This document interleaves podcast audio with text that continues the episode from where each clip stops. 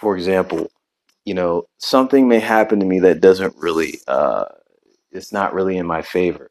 For, you know, I'll be maybe in traffic or something, or, you know, one of the things about driving is that I realize that driving is really interesting because no matter how good of a person you may think you are, uh, you become a person filled with road rage when you get in the car. You're like, hey, get the fuck out of the way, this and that and the other. And um, it's just really funny.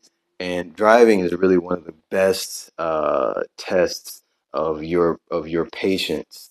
And um, because it's like you'll be ready to go, light turns green, and then all of a sudden, ten people want to walk across the street in front of you, and then the light is changing yellow, it changes red, or somebody you know makes a mistake, or they, they pull too close to you, or whatever.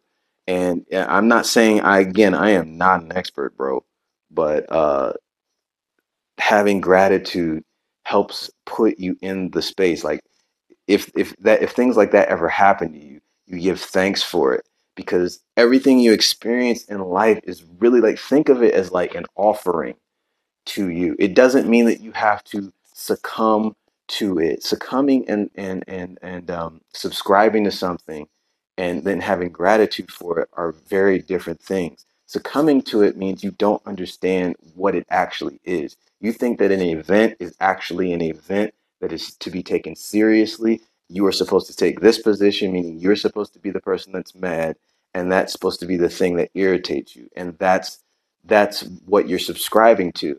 But if you have gratitude for it, you realize that basically what you're doing is essentially shifting your mind, whether you are consciously aware of it or not, into, into a space of this is an event. Life is full of events. Why am I getting all, you know, all stuck up about this? Life is just an event. Oh, I, oh, I might be late for work. Okay, so this is happening for a reason. Why is it happening?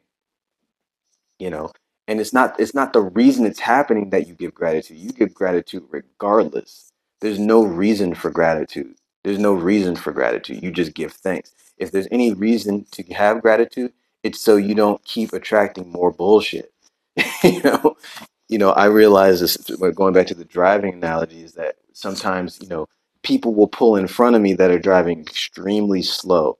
And I used to get very, very frustrated about that until I until, you know, I realized that well maybe life is trying to tell me to slow down. Be patient, relax.